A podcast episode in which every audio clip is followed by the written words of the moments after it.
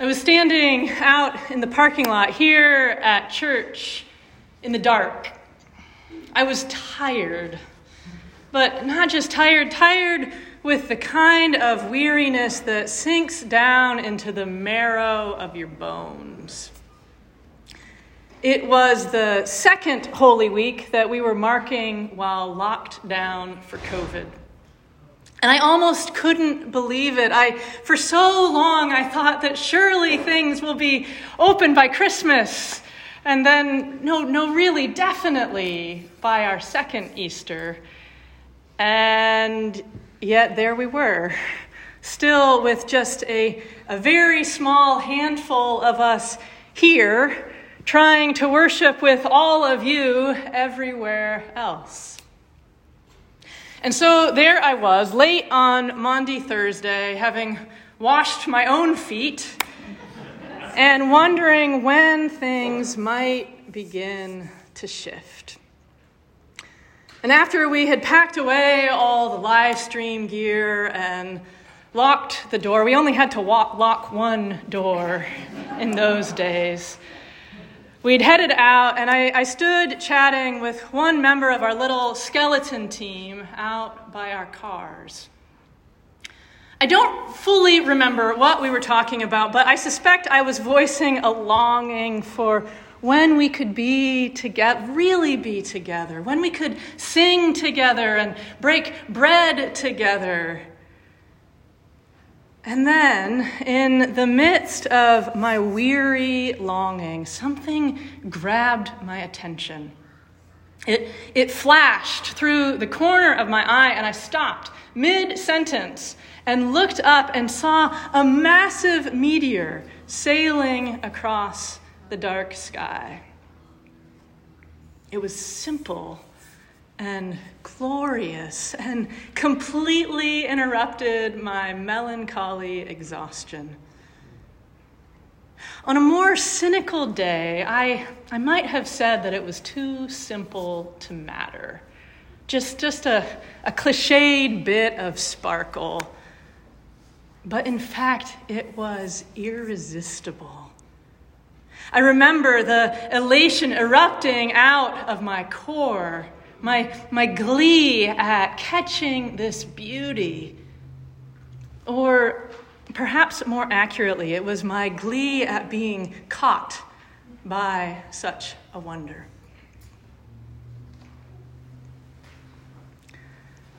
He comes as a thief in the night. In today's gospel, Jesus does not give us the sweet, cozy beginning to Advent that we might want. Instead, here at the beginning of the new church year, we start with the end. Jesus speaks in this way that is both incisive and, and also hazy, giving us arresting images and at the same time more and more questions. He's clear that no one, no one knows when this might happen, when time will cease and God will gather the world back into God's self. We can't know it, we can't predict it. But he has some ideas of how we might begin to live with the end in mind. And honestly, much of it feels pretty grim. He describes people going about their regular lives, cooking and, and gardening and simply existing, when one is swept up and another is left behind. It feels at best perplexing and at worst chilling. He calls to our minds the great flood and, and with it disasters that are far beyond our ability to understand much less explain. But it's that last bit of our gospel that has refused to let me go. It's when Jesus likens God's arrival to that of a thief in the night. A thief sneaking in, breaking in, taking what is most valuable for us. A thief, someone we would all attempt to keep out with security systems armed and doors barred, and if we're ready, our own wakeful presence pushing them away. That sounds wise with burglars. But God? What is Jesus up to here? The longer I sit with this teaching, the more it frustrates me. This metaphor doesn't make sense, not for this God who Jesus shows us again and again is deeply loving. This God who provides, who wants abundant life for all of us. A thief? Really? But how? And how can this pull us more fully into the life that Jesus is calling us to? Too often, passages like this one have been used to try to scare people into behaving a certain way, as if cowering and, and looking over our shoulders would somehow bring us closer to God. I don't think it's that. It's not a Jesus is coming, look busy kind of teaching. He prizes authenticity way too much for that. But that take does not miss the mark entirely. I think Jesus, the master storyteller, is indeed trying to be provocative and evocative. He tells this wild, hair raising story, knowing that it will grab our attention, make us open our eyes a little wider, and lean in to hear more clearly. He knows that most of us have had some experience with a thief. Maybe it was our own home or a friend's car, and we can remember that feeling of wishing we'd been there or been awake or, or somehow been able to act. He's evoking in us that feeling of needing to stand up and watch. And with all that, Jesus is, is trying to provoke us to a different way of being, a new way of watching. Long before COVID and all its upheaval, years before we knew all the, the wonder and weariness that live stream worship could contain, way back before those times, I was up at Lake Tahoe in the summertime. We, my family and I, we were visiting the Episcopal camp there where we had previously lived and worked.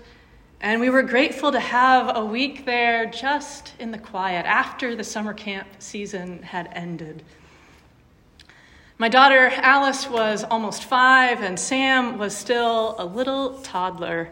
And while we were there, we learned that one of the coming nights would be the peak of the Perseid meteor showers. The kids were young enough that sleep was still a hot commodity, elusive at best. And yet, somehow, I, I'm still not entirely sure how, but somehow I decided that maybe it would still be worth it to try to catch these meteor showers. And so on the peak night, we carried two cots down to the beach, and Alice and I went to sleep there under the stars. I'd set my alarm for 2 a.m and we were both deeply asleep when it went off. Alice was pretty skeptical as I tried to rouse her.